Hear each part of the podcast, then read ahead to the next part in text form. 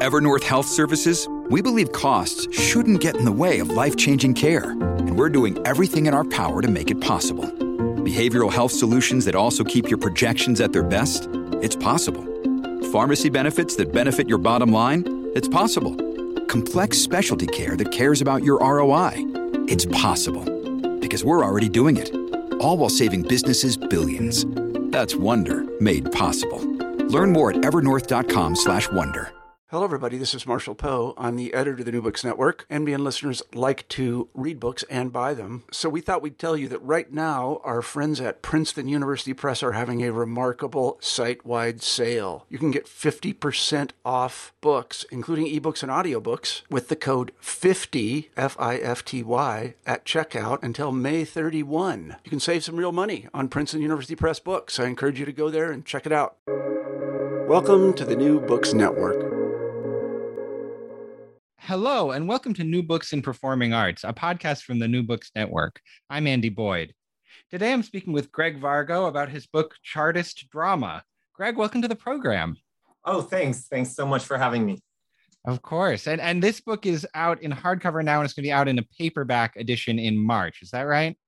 Uh, that's right. All right, fantastic. So this is an edited volume. You you write you write a long uh, introduction, but it's it also includes four plays that were performed or published by the Chartist movement. What got you interested in the Chartist movement and in the role of theater within that movement? Well, it's I mean it's it's a long story because my first uh my first book is, is a study of Chartist fiction.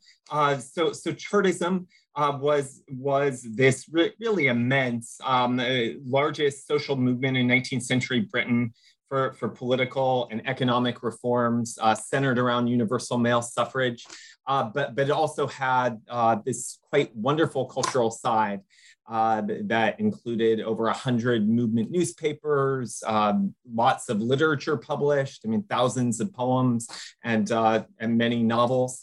Uh, and, and so I had studied um, that part of the movement, um, but, but actually my interest in Chartist drama um, arose when I found um, a play that had been long believed uh, not to, be extant. Um, uh, a play about the Newport Rising of 1839, which was the, the last um, real mass rebellion um, in, in Britain.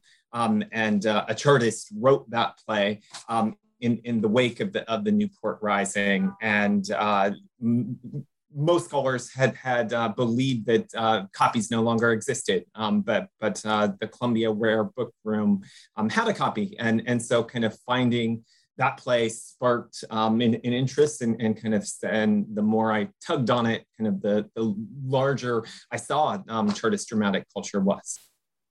Yeah, I, I, was not super familiar with the Chartist movement prior to reading your book. And I was very interested in kind of the combination of very radical rhetoric and tactics combined with a with a goal that in some ways seems you know uh i don't know from a more left-wing perspective kind of reformist like expanding suffrage is kind of a classic like bourgeois right and yet the the the language that they use in these plays is like very um you know fiery class warfare type language um is that one of the things that kind of interested you in the chartist movement yeah, I mean, for sure. And and there's, I mean, there's a lot of tensions and, and contradictions within the movement. There, there are different wings of it that are that are more constitutionalist or, or more revolutionary.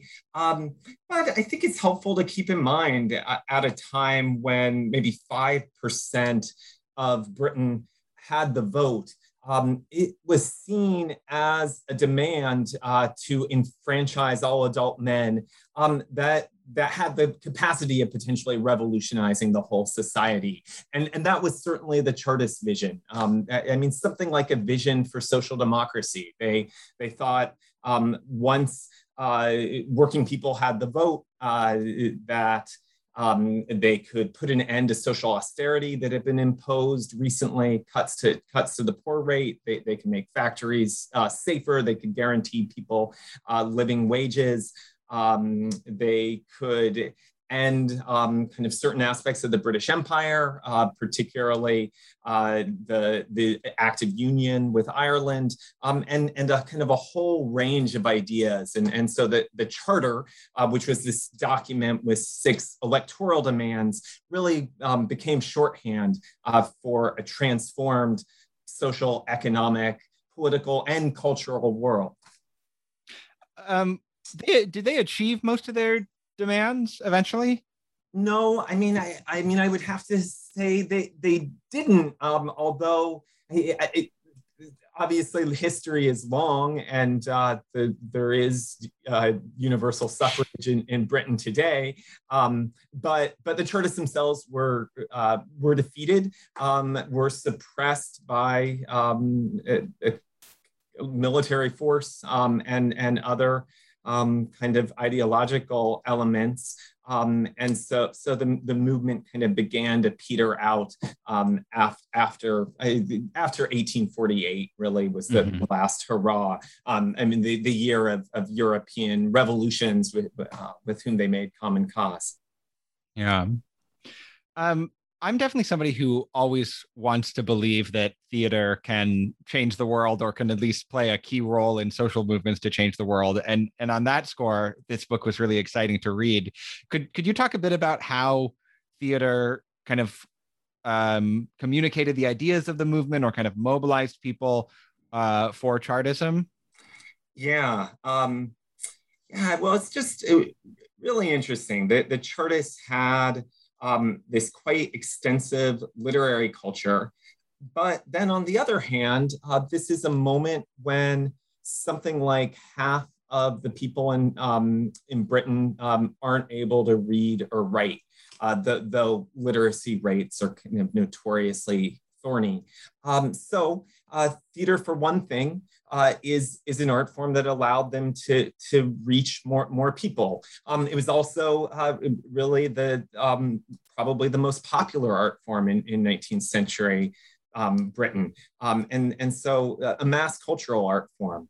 Uh, but but beyond that, uh, theater kind of had a special place as a collaborative art, as an embodied art.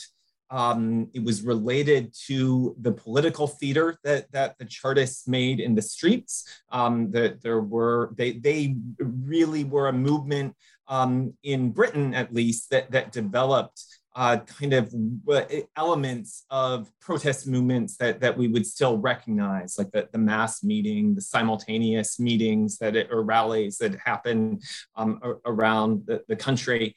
Um, and, and so they were, they were performing a kind of theater, um, but, but I think that they turned to uh, actual stage um, as, as a way to, to have a collaborative art form um, that, that could think about what it means uh, to collaborate uh, and, and to form collectivities.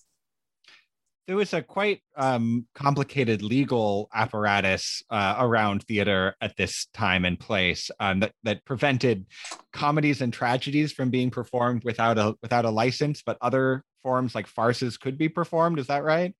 Yeah, that that's right. Um, and and so what's kind of fascinating about Chartist theater is it is um, really uh, coincident with uh, a, a, major milestone in, in theater history, the, the passage of the Theater Regulations Act of 1843. Uh, so, so prior to 1843, and, and for really almost uh, two centuries, uh, there was a monopoly on uh, theaters that, that could perform uh, the, the so-called legitimate uh, uh, genres that, that you just mentioned, um, drama, uh, tragedy, and, and, and comedy. Um, those regulations were widely flouted uh, and uh, the, the, so-called illegitimate theaters were, would perform uh, things all the time, would, would just thumb their nose um, at the, the theatrical regulations. They would perform Shakespeare um, under a slightly altered title or, or add, add, a little song here or there and call it a burletta. Um, but, but nevertheless, um, the, there were statutory limits and, and uh, theaters did risk um, legal action um, and potentially up to losing the, their license um, if they performed uh, w- within those genres. Uh, so, so it's kind of fascinating that um, the, the kind of center play in, in the collection is a, a five act tragedy um, in verse uh, about the, the Chartist leader uh, of the Newport Rising. Um, and, and so that, that seems to be making um, a set of cultural claims um, as, as well as, as political ones, like what, what should be the, the domain of, of tragedy and, and who should have access to it and I got the sense that some of those cultural political claims were kind of specifically around Shakespeare. Like you, you talk about one activist who had memorized all of Hamlet, and it seems to me that like there's there's a certain way that that seems to be saying like I am just as good as you, you know, noble person, even though I can't vote, even though I'm I'm not wealthy. I have access to the cultural heritage of Britain and therefore deserve access to the sort of political uh, mechanisms of Britain. Is that is that kind of part of what's going on there? Yeah, absolutely, and and really uh, n- nicely put. Um, Shakespeare uh, is is kind of the the people's poet um, for the Chartists, um, and I mean they they do kind of scandalous appropriations uh, of him. They'll um, it, there's a, a, column in the biggest uh, movement newspaper, the Northern Star, um, called uh, Chartism from Shakespeare, and, and, and they'll just excerpt lines from the play that, that seem democratic or maybe uh, sometimes that, that potentially endorse physical force. Um, as, as a, a potential strategy. Um, and and so uh, th- there's a real cultural contest of going on uh, going on about what's the meaning of Shakespeare, um, and, and also uh, advancing a, a, set of claims um, about that, that working people uh, are represented on the stage and, and are part of, of the national culture um, and, and so uh, should, should have a set of political rights alongside those cultural ones. Another part of your introduction that I found quite moving, and I can't quite put my finger on why, is is there was a note of one theater company thanking another theater company for loaning them their set to be able to, to perform one of their plays. Could you give us a sense of kind of what types of venues these plays were performed at and, and what types of audiences would have seen them? Yeah, so um, a huge range of venues, and there, there are kind of two parts uh, to uh, the dramatic culture uh, that I um, uh, try to illuminate. Uh, so, so on the one hand, uh, there's a set of amateur performances, something like uh, 75% of, of the over 100 performances I've identified um, were, were by amateurs, uh, just members of, of Chartist groups. Um, and, and they confront kind of all kinds of material difficulties. I mean, there, there are people who are working probably 60 hour weeks um, in, in difficult conditions, uh, don't uh, have much money um, and uh, are able uh, to, to put on um, Hamlet um, or, or other tragedies or, or other, a, a, whole range of genres, which, which would be interesting to, to talk about. Um, and, and so uh, there, there are a, um, a few accounts left of how those difficulties were surmounted and, and the kind of creative networks that were mobilized um, and uh, a kind of a, a, a, world of mutual support um, comes to light um, in that uh, where, where, you're doing things like borrowing costumes um, or, or sets. Um, and then on the other hand, uh, and, and, those performances would, would happen in in pubs a lot of the time or in uh, uh, democratic chapels, as they, they were called, in, in Chartist meeting rooms, uh, some of which were, were quite large, uh, maybe between 500 and 1,000 people. A few of those actually happened in commercial venues like the Leicester Amphitheater, um, which is said to seat 3,000 people. Um, and it was uh, uh played Hamlet played before packed audiences there. Uh, so, so thousands and thousands of people uh, were, were seeing this play. Um, but, but then on the other hand, um, and, and just a significant part of the story is, uh, especially in London and to some degree in Manchester, plays were being performed at the commercial houses uh, that uh, Chartist groups, local groups would go approach um, working class mostly, but, but popular theaters um, and see if they could have a benefit night.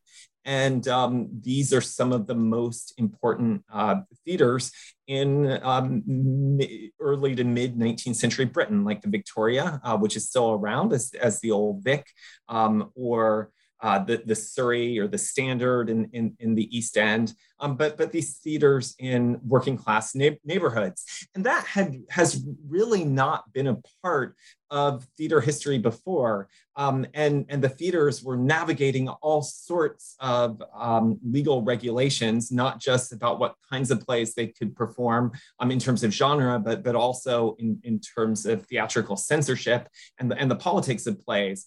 Um, but, but that the houses were, were willing to open themselves uh, to this radical movement um, is, is really a fascinating part of uh, mid-Victorian theater, um, and and one one that needs to be better integrated um, in in what we know um, a, about theater history. Mm-hmm. Let's talk about some of the specific plays that you include in this volume. The first one is Wat Tyler, which is by uh, I'm not sure if I'm pronouncing the name correctly, but Robert Southey. Is it is that correct? Yeah. Yeah. Um, which was written before Chartism. Um, why why do you include that play uh, in this volume? Um, well, well, so the the Chartists kind of performed many plays uh, that uh, just were, were part of either a theatrical or a literary canon. Um, and, and so this is one I- example of it. Um, but Wat Tyler um, it, was, was one of the most performed plays. Uh, and, and it's a play with a, a remarkable history of its own um, in, in the history of um, democratic and mass politics. Um, it was written at the time of the French Revolution um, in 1794 and, and really uh, in support of the, the French Revolution um, at, a, at a time when it was kind of very dangerous to, to do so, when, when there was uh, a real repression of uh, British radicals um, who supported the aim, aims of, of the revolution. So it wasn't published at that moment, um, but, it, but it was uh, published in, in the 18 teens uh, when there was an upsurge of social movements following the end of the Napoleonic Wars. Um, and, and it's, it's kind of a wonderful story. Southey had become a conservative um, and the poet laureate um, by uh, the, the mid 1810s. Um, and he was um, furious that it was published. It was uh, printed by radical publishers um, and became a real part um, of uh, a, a, canon of underground lit- literature. Um, there previously had not been any known performances of, of this play. It was assumed to largely be a closet drama. Um, and, and so um, it's uh, uh, quite cool to, to know uh, that, that members of the Chartist movement kind of took it up um, as, as a staged piece um, at least half a dozen times um, in, in the 1830s and 40s. I'm so fascinated by this idea that these are people who are staging a play written, you know, uh, sort of 30, 40 years earlier by somebody who's now their political opponent. Did it bother them that Southey had become a conservative, or did they sort of relish the fact that they were kind of throwing his youthful radicalism in his face? Oh, def- definitely they relished it. I mean, and, and especially the kind of original publication context um, relished it. There, there would be kind of wonderful epigraphs of um, of of uh, Southey on the title pages. Um, like you know where where art thou fled uh, your youthful self or something something uh, uh, along those lines. And kind of paraphrasing it maybe a little badly um, but but kind of pointing out the discrepancy or reviews of it um, would would kind of uh, say you know Southey is as a you know we, we now know that he was only going over to the other side as a spy um, and to and to report upon them because because how how would he you know listen to what he says about royalty and and the pomps of court in this um, and, and then quote um, so, some of, of the play. Um, actually, in Parliament, um, a uh, uh, uh, uh, left wing or reforming parliamentarian um, kind of had in his pocket uh, in his two pockets, um, Wat Tyler, um, and then in the other pocket, um, a recent uh, article in the Tory Quarterly Review by Southey, um, and, and he quoted both of them in the speech and kind of go, going back and forth. So, so they, they um, had great fun with that. Um, at the same time, um, Chartism was kind of so happy to assimilate um, kind of anything that, that they could use in, into their um, cultural world. And, and oftentimes it, it, kind of didn't bother them too much um, if uh, the, the political stance of um, uh, contemporary authors um, in, in what they uh, re- republish. They, they, they kind of had a faith in, in their readers um, that, that uh, that they would make sense of and, um, and could could read the, those works uh, crit- critically. One of the things that I found particularly interesting about Wat Tyler is that the the critique of the monarchy is very much like a class critique. It's it's based on Wat Tyler's experience of being you know overtaxed and and living in poverty. Um, is that sort of one of the things that would have drawn a, a Chartist audience to the play? That it's it's a kind of political and economic critique, kind of hand in hand. Absolutely. Um, I mean, the the, the they, they were it was really an inseparable part of of the movement um, was uh, an, economic agenda, and, and, it was why the, the, the movement what was feared.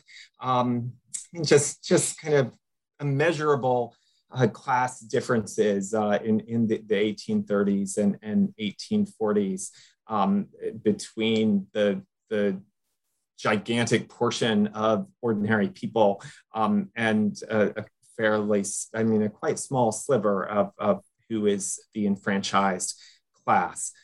Um, there's there's also an anti-militarism uh, in in the play uh, that that spoke to uh, the Chartist commitments. Uh, the, there were was a real side of, of the movement that that was pacifist and and that kind of uh, wanted to resist the forming of militias. Uh, that criticized various colonial wars that, that were going on in especially in, in China, the, the first Opium War, um, and in Afghanistan, the, the first British Afghan War. Um, there's, there's a couple in, in the, the 19th century, um, and, and, and of course, um, of, of course later. Um, it's also uh, the, the play is about a strike and kind of, uh, I mean, it's, it's about the, um, the, the peasants revolt what's commonly called the Pres- peasants revolt but but maybe better named the, the great rising of 1381 um, and and so it spoke to uh, chartists wish to construct a, a genealogy for themselves um, and, and a kind of history from below um, that uh, so much of Chartist culture what was about uh, kind of elaborate public dinners where um, there, there, would be an evening of toasting and kind of all, all the great heroes of, of the past um, would, would get toasted. Uh, really fascinatingly, though, um, the, the play was actually performed right in the wake of a general strike that, that happened in 1842, the, the largest strike wave um, in Britain in the 19th century um, in across the coal districts and the cotton districts um, happened in, in the uh, late summer and early fall of, of 1842. Um, and uh, Tyler's kind of performed in, in the, the wake of, of that. Um, so so the, the kind of political economic linkage um, is, is certainly um, uh, certainly a deep resonance. That's as an American, that always strikes me about British culture that there's just such a long historical memory that these are events that are taking place 500 years earlier. And you read the play and you you kind of get the sense that the author assumes that everyone watching it will at least know the kind of bare outlines of this of this rising, right? Yeah, and I mean, there's a there's a, a real tradition of ra- radical history. Um, I mean, Thomas Paine uh, it, it, uh, makes Wat Tyler a matter of dispute after kind of Ed, Edmund Burke disparages him uh, in, in their debates about the French Revolution. There are there are essentially a, a, number of titles like People's Edition. So, I mean, it, it just sounds like Howard Zinn, a, mm-hmm. people's history um, of something, but, but there, there are lots of, of People's Editions. Um, and, and I should point out that this, that radical accounts were very often the, the mass media accounts. Um, Thomas Paine's Rights of Man sells more than, than any other book um, of, of its day. Um, the radical press in, in the 30s and 40s, the Northern Star is the best selling or, or at least most read um, newspaper in, in England um, for, for a couple of years. And, and they're, they're kind of disclosing the, the possibility um, of mass media markets um, to, to others. Um, so, definitely the audiences uh, w- would have some some understanding. There was occasionally kind of didactic functions, or where you might have a lecture on Wat Tyler that that precedes the play, um, or it might take place kind of at an, an end of a banquet, um, a, a, a theatrical production uh, and uh, and in that banquet there'd be other other um, toasts and and and the like um, other kinds of performances Hey, it's Kaley Cuoco for Priceline. Ready to go to your happy place for a happy price? Well, why didn't you say so? Just download the Priceline app right now and save up to 60% on hotels. So, whether it's Cousin Kevin's Kazoo concert in Kansas City, go Kevin, or Becky's Bachelorette Bash in Bermuda, you never have to miss a trip ever again. So, download the Priceline app today. Your savings are waiting. Go to your happy place for a happy price. Go to your happy price, Priceline uh, you really get the sense that it's a movement that valued uh, oratory very highly and and the, the spoken word very highly, even in non-theatrical contexts. Yeah, I, I mean, it's kind of it, it's funny. Some uh, critics have, have alleged that Wat Tyler, in particular, um, would would be difficult to stage, and it certainly would have been difficult to stage uh, in professional houses because of theatrical censorship. Um, but, but some critics have said also um, it's a play made up of uh, political speeches, and, and that doesn't necessarily make for very good drama. Um, but the, but it might challenge what we think of as, as drama. And uh, for, for Chartist audiences, it, it did seem to be um, good drama. Um, another play uh, they, they performed, The Trial of Robert Emmet, um, after the uh, executed Irish rebel who, who led a, a, rising in Dublin in 1803. Um, the, the, kind of set piece was Emmet's um, final address to the court. Um, and j- just a, a, long but, but incredibly moving piece, uh, and and it, it, uh, accounts of audiences' reactions um, are, are, really extraordinary um, as you know the, the audience is kind of re- reduced to, to tears by um, the, the young Chartists uh, embodying Emmet. That seems from from our con- kind of contemporary vantage point, one of the most admirable things about the Chartist movement is their internationalism and the way that they kind of forge solidarity between English and Irish um, working class people, but also, you know, you mentioned their opposition to wars in China and Afghanistan. Um, how did how did plays like the trial of Robert Emmet kind of help to forge those uh, effective bonds? Yeah, I mean it's it's a great question, and I, I really agree that it it is a kind of um, really admirable um, aspect of, of the Chartist movement when we um, in our, in our age of kind of right wing populism and and kind of xenophobia, which which obviously um, uh, has, has made a, a, a lot of inroads among, among, working people in, in Britain um, and, and the, the United States. Um, the, the Chartists were kind of confounded um, by how uh, to, to forge alliances with the, the Irish, um, who had um, kind of their own traditions of, of, um, of rebellion, of course. Um, a political leader, um, Daniel O'Connell, um, was a, who had, had won Catholic emancipation, so uh, the, the right for um, Catholics to vote and hold office. Um, and, and so it, kind of known as, as the liberator. Um, but, but he was kind of an anti-radical um, and definitely kind of anti-chartist, anti-trade uh, unionist. Um, and, and so kind of his imprint um, made it a, a real um, challenge and, and kind of a domain of, of cultural uh, struggle. Um, but The Trial of Robert Emmet is the most performed Chartist play. Uh, it was performed in lo- localities that, that had uh, um, significant um, uh, uh, populations of, of Irish uh, immigrants.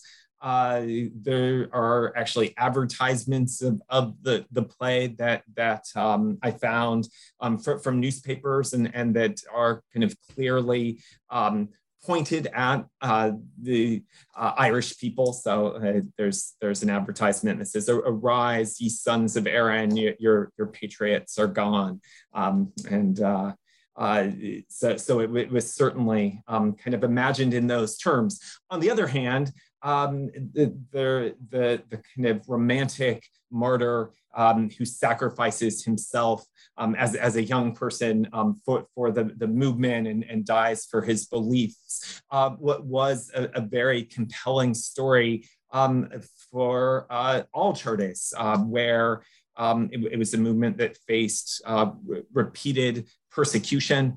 It had had a set of leaders sentenced to death um, after the Newport Rising, um, though they were spared execution. Um, uh, their sentences were reprieved to uh, a life in penal transportation, sent, sent to the prison colonies um, in, in Australia.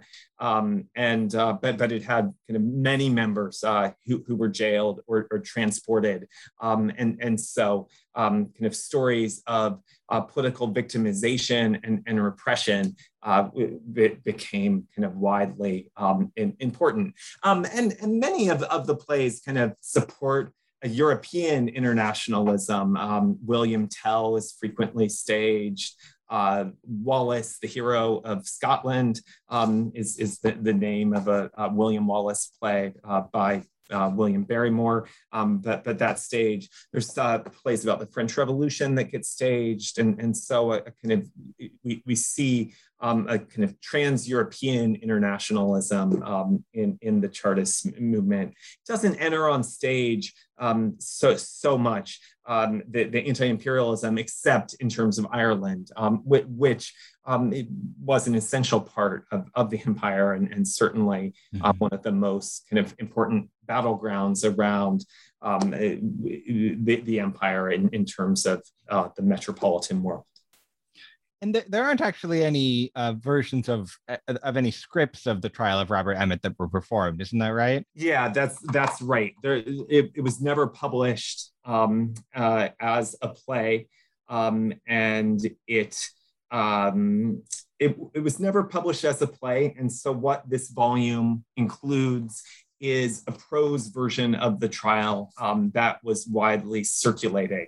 And uh, the, the prose versions uh, do look at, look pretty close to a script in, in a lot of ways. I mean, tra- transcripts of, of a trial um, in, include testimony of witnesses, speeches by the uh, attorneys, um, a, a, closing speech by the defendant, um, and, and a lot of uh, direct discourse. So uh, I think it gives us a pretty good sense mm-hmm. of what um, the, the, plays would, would have looked like.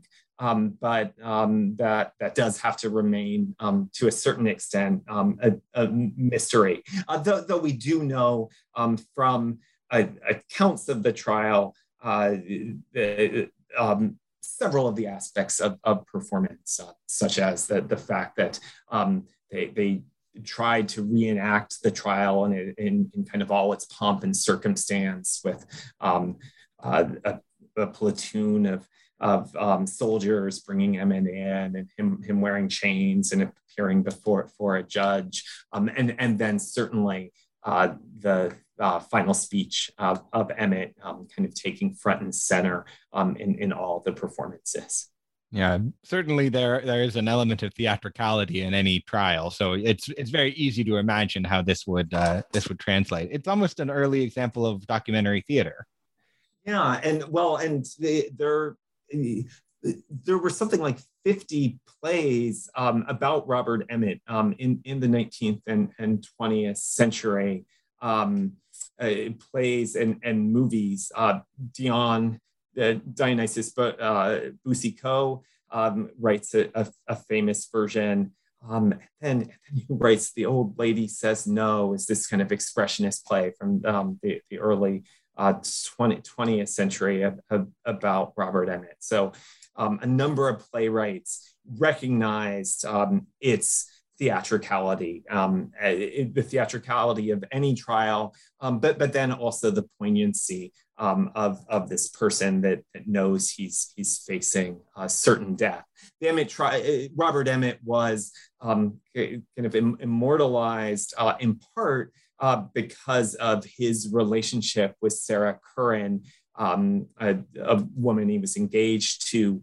Um, and uh, it, it, seems that he didn't flee, in part, um, but because of that relationship. And, and so their, their, doomed romance becomes a, a, large part of the story. Interestingly, un, unlike almost all the other theatrical versions, um, that, that doesn't feature um, in in the Chartist version at all, um, and and it's it's really the the, the politics um, of uh, of the the case, and and one can make the argument that Emmet was uh, sticking around Dublin because he, he thought another rising um, might might be imminent, uh, mm-hmm. and, and, not not just because um, of of his uh, romance.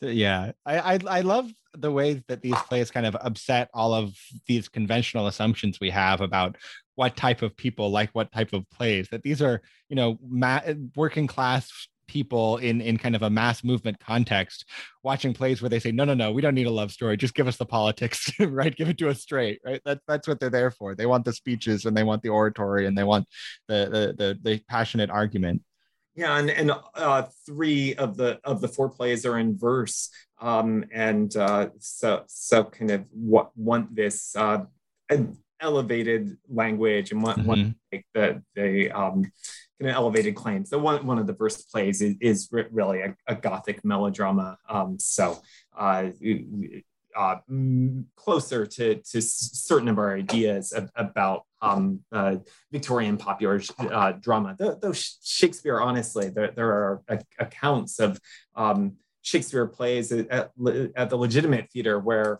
um, the the pit and the gallery uh, sites where relatively uh, lower class people would be sitting, um, it, being full, and and and the boxes being sparsely attended. Mm.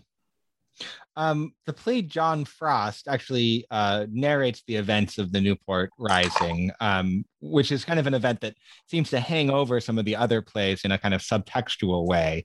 Could you kind of talk about how that play presents those events and kind of what's what's the perspective that it takes? Yeah, so so the Newport Rising um, is, is this crucial turning point in uh, British political history, certainly in the, the history of the movement of, of the Chartists. It's it's the, the last mass rising in, in British history. As, as I mentioned, it's actually also the last um, mass treason trial results from it. Um, two dozen Chartists um, are, are tried.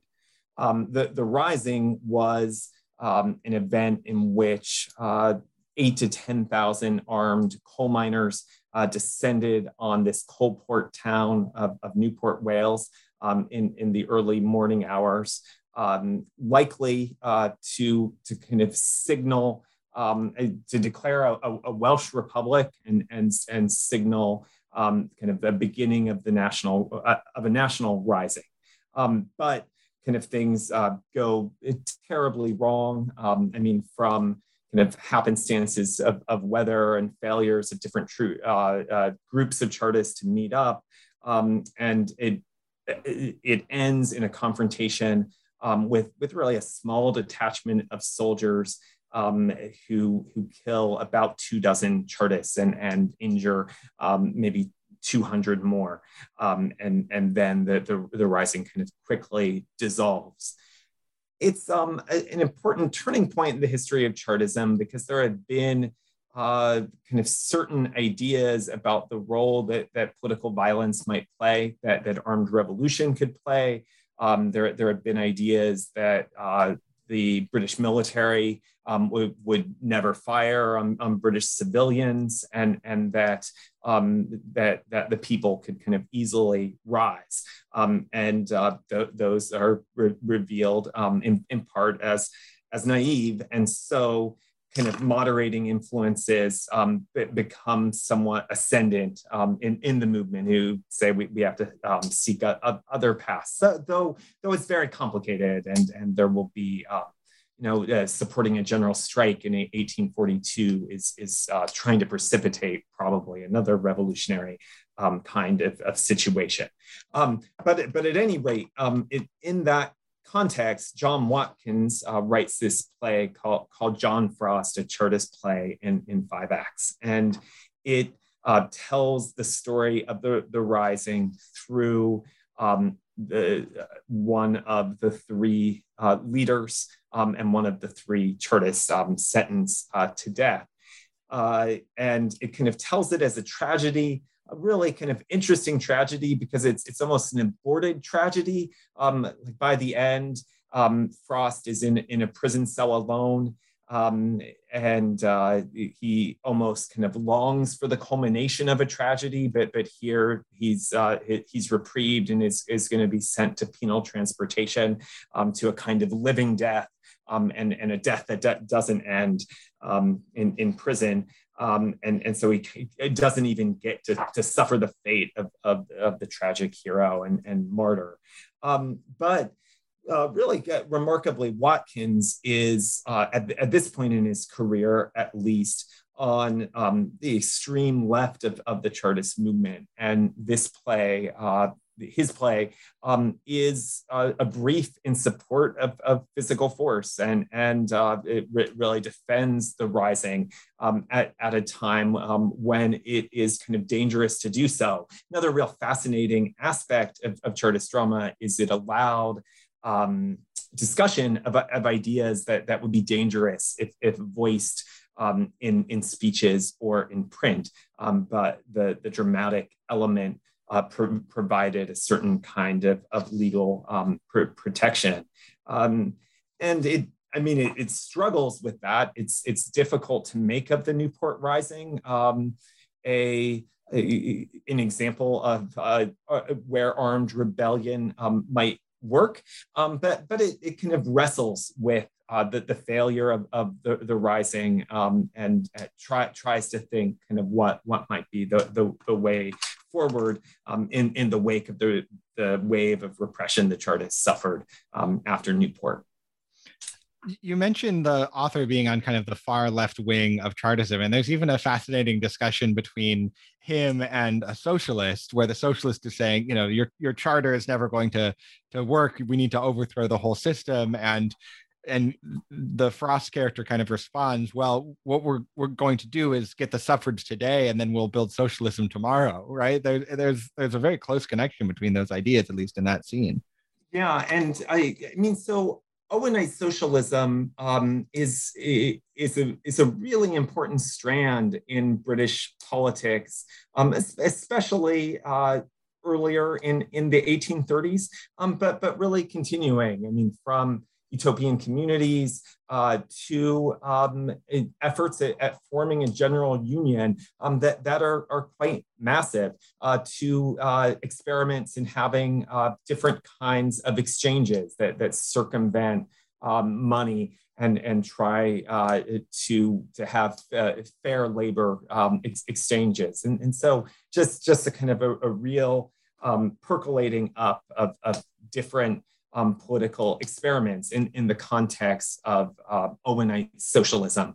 Um, in the Chartist movement, there, I mean, Chartism kind of becomes this omnibus movement that, that takes on many different um, strands of, of radicalism. And so while it kind of typically uh, the, the leadership kind of doesn't express a support for socialism um, per, per, se, um, kind of in, in uh, local uh, organizations and local activists, um, th- there's a huge crossover um, between um, the, the two movements. Um, and so uh, the, the play has this kind of set of allegorical figures who discuss with Ch- uh, Frost um, you know, what, what would be alternative ways of achieving um, social reform.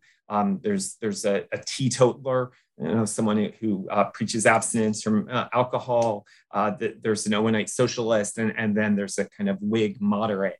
Um, and uh, uh, John Frost kind of makes common cause um, with, with the first two, and and uh, it kind of scorns the the the, the moderate who um, many Chartists uh, had felt um, had betrayed um, the the hope of reform when after um, a certain expansion of um, suffrage in in the Reform Bill of 1832 um, they they had kind of closed the door on further reform. Great, yeah. And then finally, could you talk about uh, the last play in the volume, Saint John's Eve, which is the kind of uh, to, to my eyes, quite bizarre gothic romance with some radical left undertones.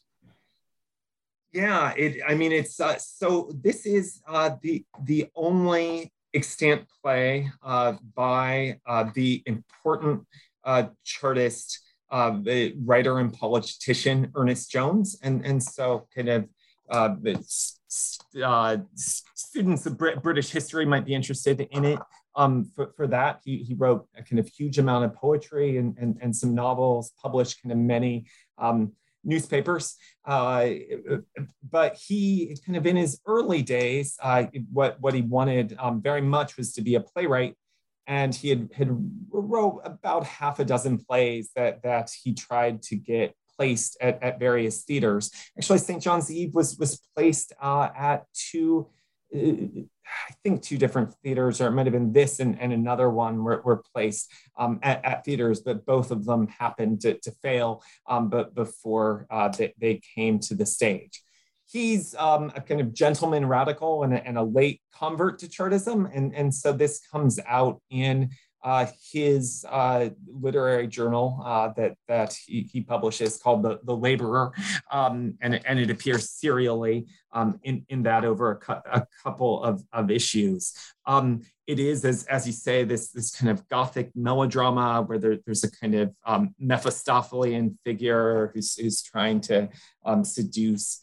Um, uh, the, the young hero uh, from um, uh, from fidelity to his uh, or, or, from more belief in the heroine.